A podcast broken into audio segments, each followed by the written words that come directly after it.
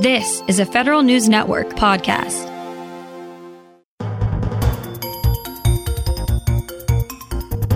Welcome to Leaders and Legends in Government with Aileen Black on Federal News Network. One on one interviews with the people who've left a lasting imprint on the government and the nation. Now, your host, Aileen Black. Welcome to Leaders and Legend in Government on Federal News Network. I'm Aileen Black, and today I'm talking to Lynne Chamberlain, CEO and President, Rancher Government Solutions. Lynne is an industry veteran that is well known to drive innovation at the helm. Lynne brings more than 20 years of ex- executive experience and has the ability to champion the company's vision to help public sector and private clients operate in a regulatory in the regulatory sector. For 16 years prior to her current position, Lynne led um, Red Hat's government capture business, uh, where she deployed a team to pursue large government programs, driving the business through systems integrators. Lynne is also an executive board member of AFCEA, as well as a winner of FedScoop's Top 50 Women of Washington and a Women in Technology Award recipient. First off, Lynne, welcome to the show and thank you for joining us today. Thank you very much for having me part of Leaders and Legends in Government. So let's start off with just talking about leadership in general, Lynne. So could you describe your your leadership style? So I would believe that over the years, I'm very collaborative and I have high expectations in my leadership style. You know, one of the things that people always say is, um, what what made you be so collaborative? And I think it's really instrumental in anyone's um, life that you share and you're supportive of other individuals and you understand where they're coming from and their intentions as you go forward with sales or any activity that has to do in business. So I would say collaborative, high expectations, and some people might not say this, but I'd say I'm very sensitive. I'm uh, sensitive to the needs and the feelings of those that work for me.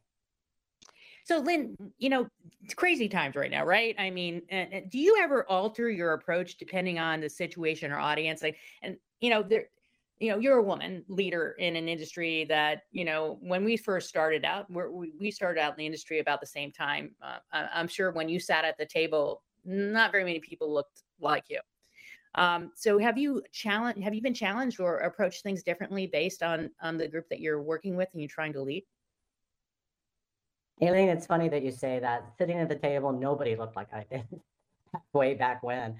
But no, not really. You know, I am who I am. Um, I believe I've been successful and I've proven myself because of the qualities and the traits that I have in my leadership style. Um, so I would say, no, I haven't really changed too much. Maybe I've tweaked uh, some of the ways I do business and um, some of my feelings and emotions around certain things. But no, I've uh, I find I've kept uh, true to myself. Any stories you could share? Well, you know, uh, growing up, one of the, uh, I just love um, a quote by uh, Judy Garland. And she said, Be the first rate person of yourself, then a second rate person of someone else. And I've always lived by that because um, if you're true to yourself and you believe in yourself, you're going to be successful. Um, one of the things that when you talk about um, leadership and getting through and being a woman in a male dominated space, I remember one company that I worked for, um, Unisys Corporation, which was more of aerospace or system integrators, and I've always been in a man- manufacturing side. When I got over there, it was such a difference for me. Uh, I'm used to being able to be in an environment and see quickly high performance individuals where there people had been there for 20 30 years and they rested on their laurels and that's just not me and so in the beginning, I was kind of a bulldozer when I got there because I either moved people into different roles or I moved people out. And it wasn't that it was only because I do believe in high performance teams. I do believe in being successful. And, and if somebody's really trying and working hard, I'm all there to support them. And so that's one of the things that I saw when I first went to Unisys. But then afterwards, um, after we had a successful two years there and we turned that chip around in the organization that I was in, I could see everybody mimicking what I was doing. And they were actually saying, you know, what you do works. And so that was just a testimonial, I think, to my belief. Any leaders that come to mind in your past that provided you an important lesson or event that taught you important lessons that you wish all leaders knew uh, before they got started? You know, I was very fortunate. Uh, early in my career, I worked for Digital Equipment Corporation, which is now HPE. And I was tasked to uh, help Admiral Grace Hopper when she got out of the Navy. And I was her chief of staff at DEC. And one of the things back then, you didn't have Google, you didn't have Facebook. I mean, I really didn't even know who she was, except for she was this um, admiral that I was to take around and help her with her BD uh, position at DEC. She was like five feet, very petite. And I thought, oh my gosh, who is this woman? But I will tell you, I was so inspired of her knowledge for a, a for a woman that uh, 70 years old and very petite. She commanded a room when she walked in, and it was just because of her knowledge the history that she brought to the industry. Um, immediately we connected because I come from a military background. I went to graduate school and, and undergraduate school on the GI Bill. Uh, my parents passed away very young, and I was very fortunate that the military took care of me. And so, with Dr. Hopper and I, we spent a lot of time talking about that and how the support of the military for um, individuals as well as the community. And she taught me going into uh, meetings just how to command a room and how to be respected. And, and I'll always be very loyal to her for that. What obstacles and challenges did you encounter on a personal level that you had to overcome to, in order to become a more effective leader? It, it, was there anything that you you needed to work on from a personal perspective? You know, it's uh, I would say is not to let the uh, men in the room get me down. Um, there's so many times that I applied for roles early on for management positions, and only to be told that it would be the breadwinner that would get the job. Even though in my position I was very successful, I uh, had a master's, I I was top performing in many companies. But because um, it was an all male dominated environment at the time when I first got started, it really took a while to get to that first step where I became a manager. But you know what? I think eventually you can win. I, I won them over by by the successes and the hard work. I mean, every time I took a step forward, I felt like sometimes I had to take a step back. But you know, and ultimately, if you're working really hard, and as I said earlier, you're true to yourself, you're, you're going to break that barrier and I felt like I did. You know, I I, I mentor a lot of women um, today that are younger, um, from you know a, a younger generation, and I, am you know they always uh, when you tell them a story like that, you see their eyes get big. Uh, that, that, they haven't experienced that. Um, do you think there's still work to be done uh, for this generation to, you know, really get a seat at the table? You know, I, I believe we've come so far. I mean, I, I've been very blessed to have hired some very good women in the industry, and and I see them in leadership roles across IT. Uh, and and they've come from different organizations, very young. Uh, whether I was mentoring, which I truly believe, as you said, you have to give back because we were blessed to get to where we were. Um, and I also believe in internships when um, my university was James Madison University. I spent a lot of time bringing women in from the IT side over there and put them in internships in the companies that I've been in. So I, I believe they've come a long ways. And once again, it's almost like uh, when you go to school, do you go to the best school and do you come out being the best of who you are, who you are? Or do you go to a mediocre school and come out to being the best who you are? I believe it's all the individual timing, you know, luck, and uh, just hard work makes any woman um, that she can be successful in whatever she decides to do. So, you know, there is a difference between management and leadership. What do you believe is the difference between the two in your style or in your career over the years? That's a really good question. You know, um, you can be a leader, and I think a leader is somebody that's very passionate and it demonstrates a personality trait, a behavior, certain beliefs that people want to latch onto, right? And uh, they can, the way they speak, the way they present, uh, the, their sensitivity, their caring, all that is what a, makes a leader. A manager to me is somebody that, you know, manages, organizes, puts together the hiring, the firing. But a manager might not be a good leader. A manager may do the day to day activities around the business, but a leader can always be a good manager. And a leader can be good at everything they do if they've got that type of personality, the certain beliefs that they want, like the Pied Piper that everybody wants to follow. And uh, so I would say that's the difference. And to me, becoming a really good leader is probably the most important thing when you're a manager. I'm talking with Lynne Chamberlain, CEO and President, Rancher Government Solutions. After break, we'll discuss the importance of investing in people. You're listening to Leaders in Legend in Government on Federal News Network. I'm Aileen Black. Welcome back to Leaders in Legend in Government on Federal News Network. I'm Aileen Black, and today I'm talking with Lynne Chamberlain, CEO and President, Rancher Government Solutions. Lynne, tell us about your career path and how you became a CEO and President of such a, a great organization like Rancher Government Solutions.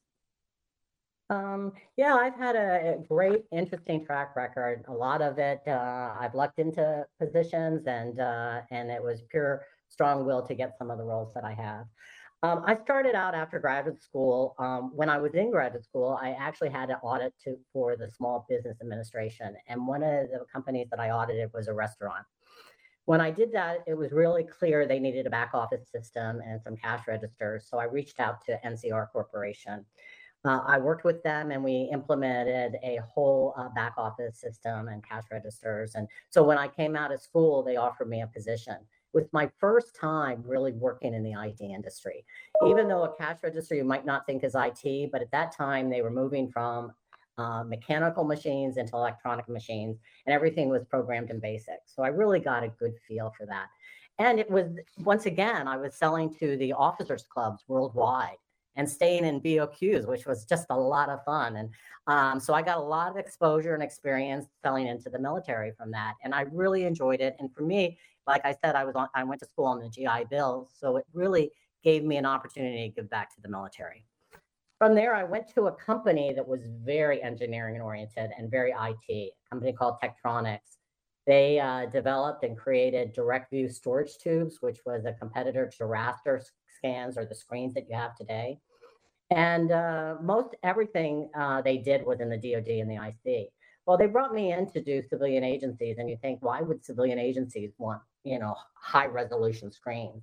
But it was interesting. It wasn't the high resolution screens that they wanted, but it was, and I'm dating myself, and I should put a little band aid over my mouth, but it was the eight pen plotters where it would go out and get a pen, draw a diagram on a mylar film, and uh, you had pie charts and you had graphs today probably anybody listening to this would go oh my god you got to be kidding me but it was then it was the state of the art technology and i ended up being the number one rep in Tektronix uh, globally because civilian agencies all these uh, secretaries and deputy secretaries of these agencies really wanted a beautiful mylar overhead projector to show their graphs and so i was very successful on that and I, I was there for a while that's one of the places that I mentioned earlier that um, they really chose. They kept the men in the organization. I was the token female, as I always said, and they would laugh with me about it. But um, they would uh, really, it was dominated male environment.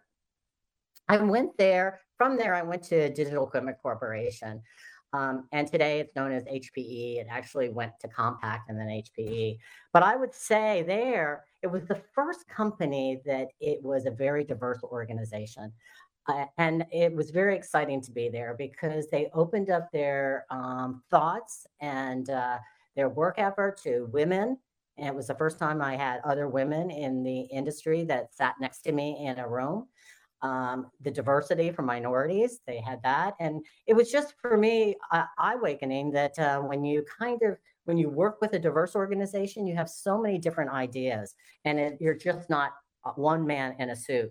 So I learned a lot at DEC, and I I started out as manager role there.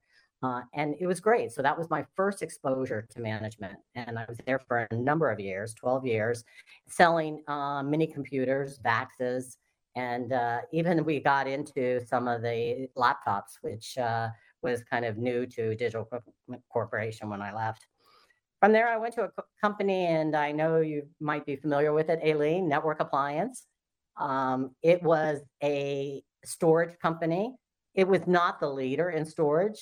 Uh, EMC was, But Network Appliance had what they call, and hence the word, an appliance, a white box sitting on the network to help uh, collect data and backup. The nice thing about them was that it was just getting started. And so I just got, I started the government organization for them.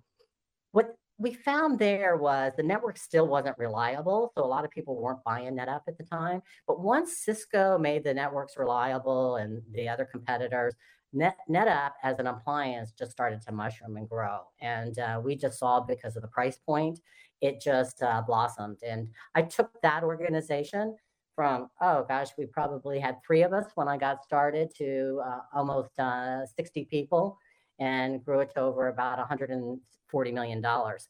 So that was a big effort for me, and that was my first really start as a manager where I could see an acceleration of growth in business that I did. When I left there, that's when I mentioned I went to Unisys. So I got my stint of working with a system integrator and really understanding taking integration, not only just selling a technology, but integrating it with a lot of services, consulting, uh, that was not something I was used to doing. So I got a good, ex- I did get a lot of experience around that. Then after that, um, I had an opportunity, and this is a very interesting story. I really wanted to go to Red Hat, and I set my resume in. I never heard back. I set my resume in again. I never heard back.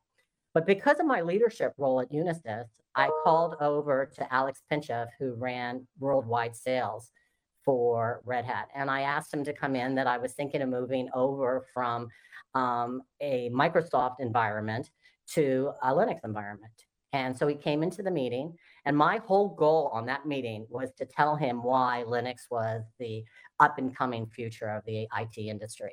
And I did. Within, uh, Aileen, this was amazing. Within 15 minutes after he left my office, and he gave me a call and he's uh, Russian. And he goes, Lean, would you like to come work for me? And uh, I said, wow, I did exactly what I wanted to do. And to, to this day, that's one of the my best stories because I had a desire to go there. And he called me up, and uh, sure enough, I started there running uh, the Americas for him. And hence, I was there for 16 years. And at the time, people would say, why would you go to a Linux company? Open source, nobody does that. And it, and it was true. Uh, open source was a new technology. Nobody even thought of it. And, or if they did, they go, oh, God, open source, that's free. Everybody can see the software. How do you sell it?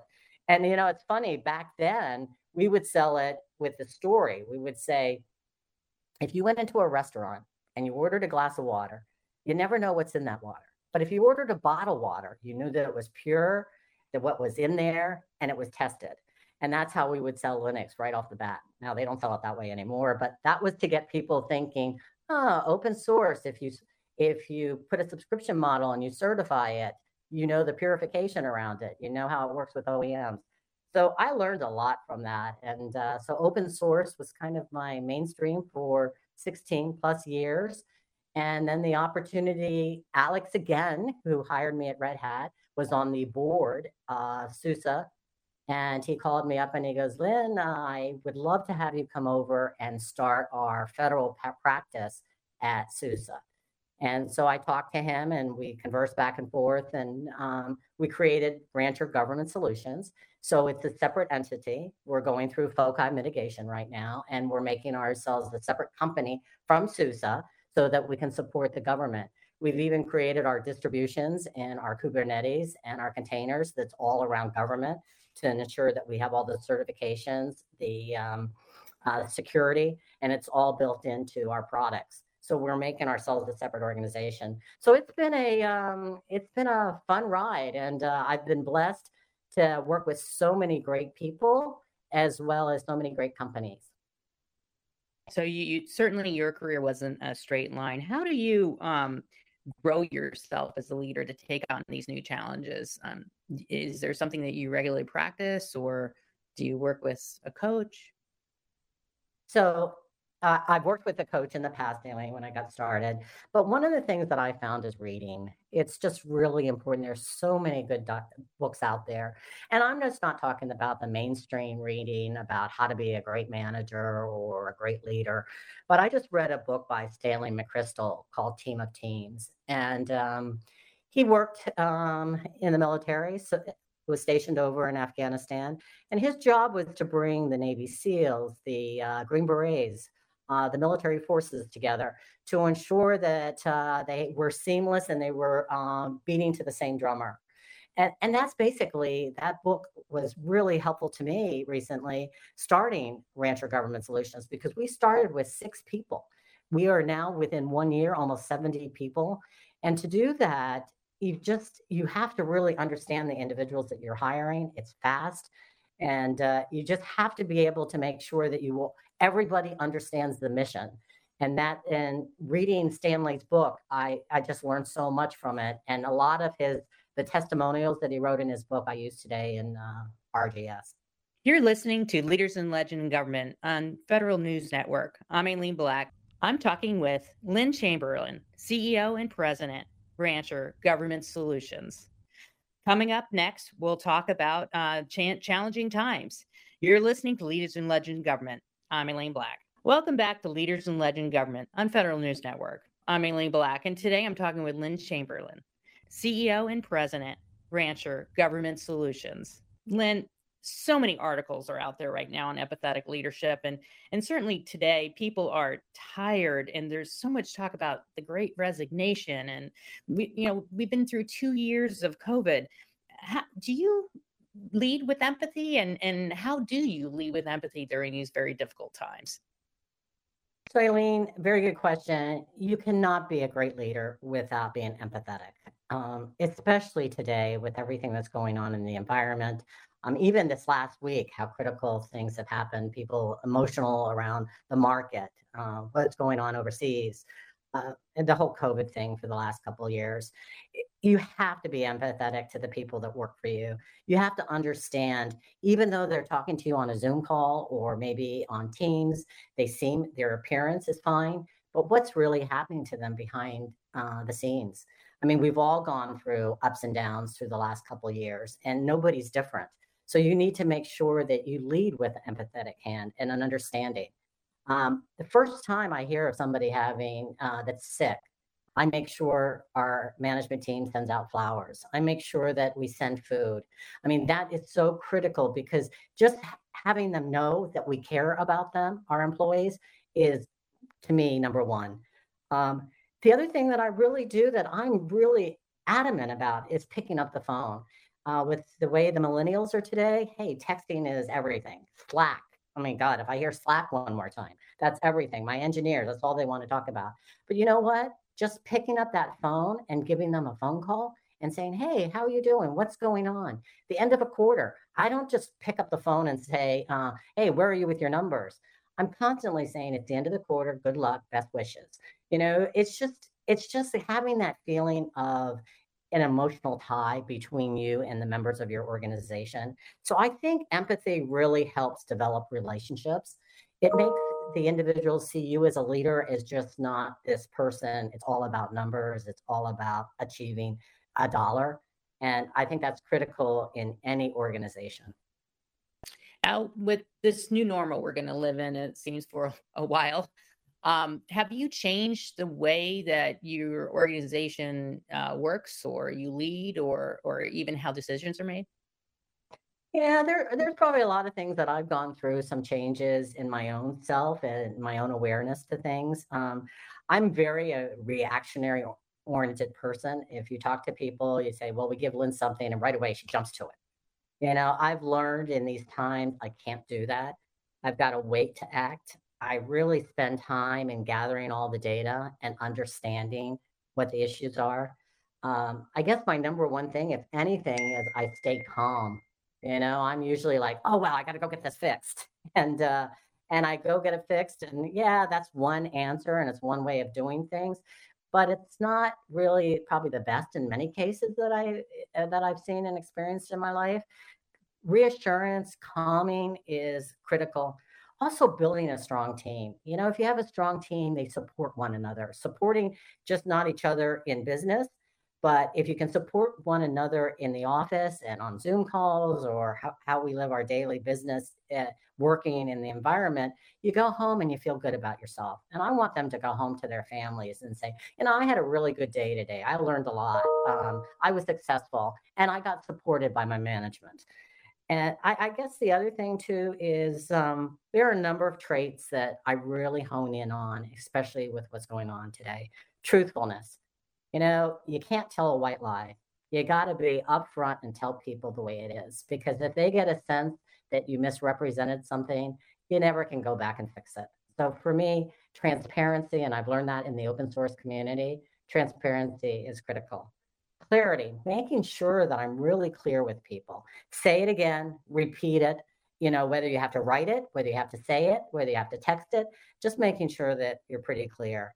So communications, storytelling, telling people, making feel, making them understand what you're trying to say to them eh, is uh, potentially the best thing and antidote for this community or for this environment. So, you know, uh, there's been a lot of talk about, you know, the effects of on culture with leadership.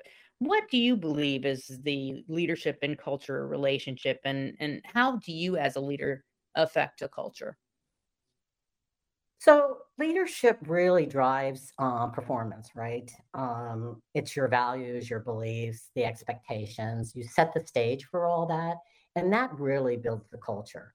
As I came over to RGS, as I mentioned, we had six six of us, and we were all from diverse ba- backgrounds. You know, they call me the mother because I'm the oldest one in the organization, and they're all fairly young because we acquired a company called Rancher Azusa did, and all young startup individuals. So I, I, and it's the first time in my life, Aileen, that I had to really work with individuals that had a startup mentality.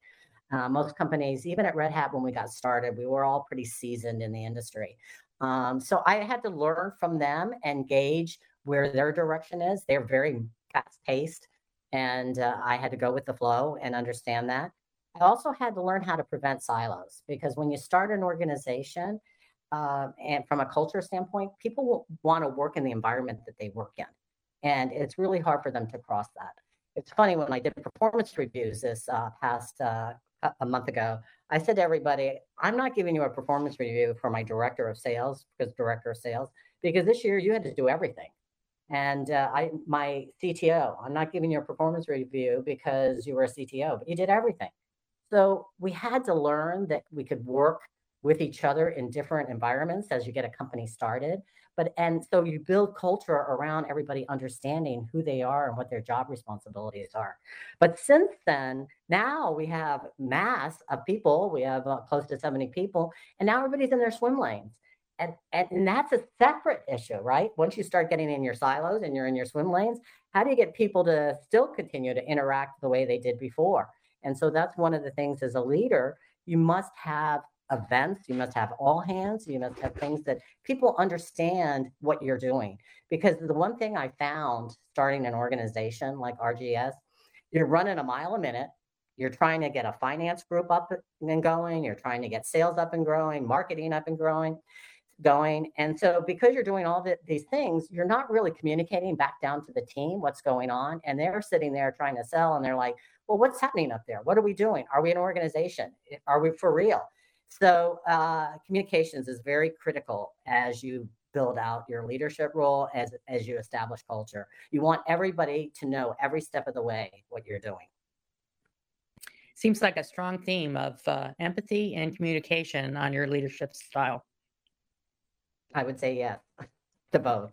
to both, that's right. So I, would like to uh, talk a little bit about women in leadership. You know, um, I had shared, you and I started out about the same time, and, and you had uh, shared a couple of stories about being the only person who looked like you at the table. Um, you've been a leader in technology. Um, you know, I know we both started in kindergarten, but for many decades, um, women are still drastically underrepresented in the leadership technology companies. I mean, you you hear and you read articles about it all the time. Um, so, what do you think we can do to help really change that and bring a more diverse culture to uh, companies that you've been able to successfully do um, maybe a deck in, in past employers. But, you know, when you walk into some of the doors of some of the largest companies, tech companies out there, it is not very diverse. What do you think we can do to change this? And you're absolutely right. And it's not just the tech companies. When you think of the aerospace companies, sometimes you can walk into a room and, and you're right. Still today, I can walk in a room and be the only female in the room. It's become a much rarer occurrence. Um, but I think to help that, it's incumbent upon us as women leaders to ensure that we help those that are coming behind us. I really try to make sure that uh, it, mentorship is critical for me. Um, one of the things I did at Red Hat when I was there is Red Hat at every their nomenclature was RHOS, Red Hat Open Systems, Red Hat OpenStack. I started an organization called Red Hat Open Stilettos. And I had the women um, every other month. We gathered um, at Wildfire and, we had about 35, 40 people. And it was women from all walks of life in Red Hat. And we got together and we just shared ideas and stories and just laughter and and knowing that other women care and that you can be a mentor there for them and ask and let allow them to ask questions give them a forum that they can uh, feel that uh, somebody is going to answer and help them so to me mentorship is critical i've mentored many women over the years i said earlier i've had some women that um, have gone on and are vps of some great organizations um, taking chances with women. I, I have a story where when I was at Network Appliance, I had two women came to me, both top rated, worked for me previously in other companies, and they wanted to do a job share. And they said, How do we do a job share? And I said, You know, let me go to my CEO and see if we can. It took, oh God, pulling teeth, Aileen, to get that to happen. But you know what? Ultimately, these two women, we did a job share. They split their salary, they split their commission. The only thing that the company was responsible for was to pay for their health care benefits. But you know what? When the CEO came into town, he finally said, Lynne, you are absolutely right, because he went out with one one day, because they shared their week. He went out with one one day, and that night he went out and he ordered a drink. Well, the next day the, he had the other uh, woman that took him out on a call and he asked her, Do you know what I drank last night? And she said, Yeah, extra dry martini, two olives. And he came back to me and he goes, Lynne, they know exactly the handoff is perfect. This was a great uh, this is a great process that you have put in place uh, for us here at Network Appliance. So I think it's taking risks like that and showing that um, we can do things and we might do things outside of the box, but that's what makes us successful. You're listening to Leaders in Legend in Government on Federal News Network. I'm Aileen Black, and today I'm talking with Lynne Chamberlain, CEO and President, Rancher Government Solutions. Next, we'll find out Lynne's advice to the next generation of federal leaders. Welcome back to Leaders in Legend in Government on Federal News Network. I'm Aileen Black, and today I'm talking with Lynne Chamberlain, CEO and President, Rancher Government Solutions. Lynne, besides being a huge success at the office, you are a very successful mother of a of a very successful daughter. Uh, tell me about how you instilled confidence in your daughter. I, I, I know I've seen her on TV. She's in the high tech field. Um, you know, tell me a little bit about being a leader as a mom. You know, I think um, all of us, when we uh, raise children, we're always torn, right? We're torn to do work and you have to travel. And then we're torn to do I raise my children full time? And one thing I've always said in my life is that if you are happy as an individual, your children will be happy. And for me, it was really important that uh, I had a career and that I was successful in my career. But on the other hand, it was really important for me to raise a daughter. Um, I was very close to my mom and I missed that relationship. And when I uh, had Alex, Alex Chappell, her name is now, um, it was like the best thing that ever happened in my life. And and people say, well, are you torn between the both? You know, and yeah, you're torn, but you know what? You can get it all, but you have to work hard to make sure it happens that way. And so with Alex, I instilled with her one, she was a beautiful young woman when she uh, when she was a baby, and then she grew up, and she was just beautiful. Not only the outside, but inside. And I always said to her, if you're true to yourself, you're eh, you're fair with other people, you share ideas, you're honest, you're sincere, and um, you're sweet with other people. you know, other people will treat you the same way. Do unto others as you want to be treated. And uh, I always taught Alex that. And and from that, it inspired her. And because I think I was always an outward bound person and I was in sales, I instilled that with her. So her um, her presentation, her style was so affordable. It was so great when it came to being on TV. And right when she went to the University of Alabama, she goes, Mom, I'm going to be a sideline reporter. And I said, if that's what you want to do, do the best you can at whatever you want to do. So she was, and she worked uh, on TV and radio down in Alabama for the uh, Roll Tide for Nick Saban's organization. From there, she went up to, uh, she worked for CBS. She got a great job with NBC. She covered the Patriots, the Red Sox, the Bruins. Her skill set on interviewing was amazing. Her presentation style, her being in front of camera, which I will tell you, Aileen, I could never do. If you get in front, you get me in front of a camera, I, am better off doing the radio like we're doing now. I would be a nervous wreck. But she was so calm. She's so passionate about what she does, and it shows when she presents. And then just two years ago with COVID, they didn't need on side uh, reporters, which was really tough because she had just won with um, the Nationals, the Washington Nationals. She was their sideline reporter for the 2019 season. She walked away with a World Series ring. It was just amazing. She did a great job. She know, knows all the Nationals. She would fly with them. It went from that to all of a sudden you couldn't be on uh, TV, you couldn't be on the field. Uh, you had to work outside in a studio totally different. So she goes, What do I do? My whole life is topsy turvy now. It's changed upside down. And I go, well, What do you want to do? I mean, this is what you've done all your life. And she goes, Mom, you've always been so successful. I've, um, you, I like what you do. I just don't know. I'm not IT. I've never done this before. And I said, Well, give it a chance if you want to. And she did. She interviewed with a number of companies and they took a chance on her at AWS. And uh, within they hired her quickly. They just couldn't believe her demeanor and her presentation style.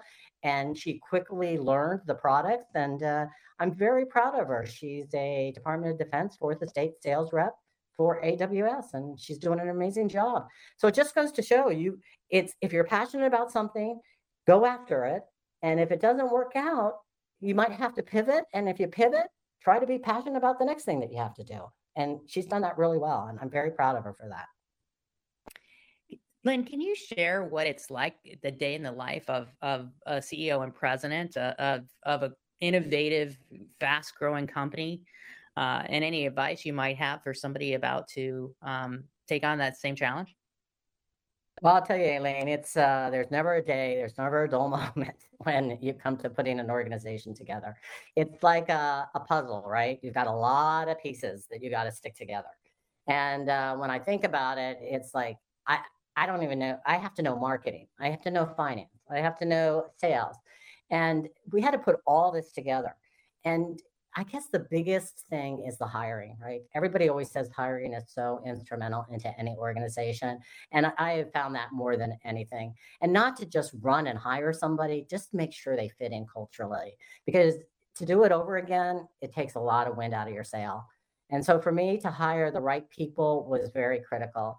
I was fortunate with the original six. They were just awesome. My CTO, um, Brandon Gulla, and my uh, technology, uh, my director of sales, and um, Kyle Goodwin. They really knew what they were doing. They came from rancher startup mentality. They really helped me, and they got my team off the ground. So you got to trust the support system that's around you. And, and I did, and that really helped. My finance person, Matt, was just incredible. Um, he helped me really build the infrastructure. So I, I would say hiring the right people, uh, not afraid to take a chance because you're not going to always make the right decisions as you do hire or when you put together your infrastructure. It's not always going to be the right thing. I mean, when we got started, we had no Salesforce, we had no IT infrastructure. We had to ask everybody to bring their own laptops. It was like we were starting from scratch. And uh, you learn along the way, even becoming FOCI mitigated uh, to understand how we're a separate organization from the, the mothership, SUSE, but yet still working with them. So I guess trust your gut feeling. Uh, read a lot of books on getting started in a company, and uh, and I think if you've got a lot of history behind you and you've done well, I think that's the foundation for any time you uh, take on a new challenge. So, what's the favorite thing about your job, and what's the least favorite thing about your job?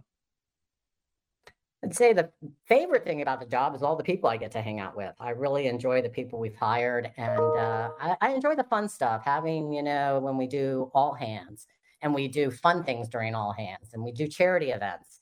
Those are the fun things for me, um, and I enjoy that probably the least favorite is all the administrative you know managing the sales force looking at the numbers. I uh, that's just not my it, it's not that it's not my strong suit because i do have a strong suit around numbers and making the numbers. It's just not the more fun thing for me. I was a finance major and uh, i didn't go down that path. I went down sales. So like, that tells you who i am.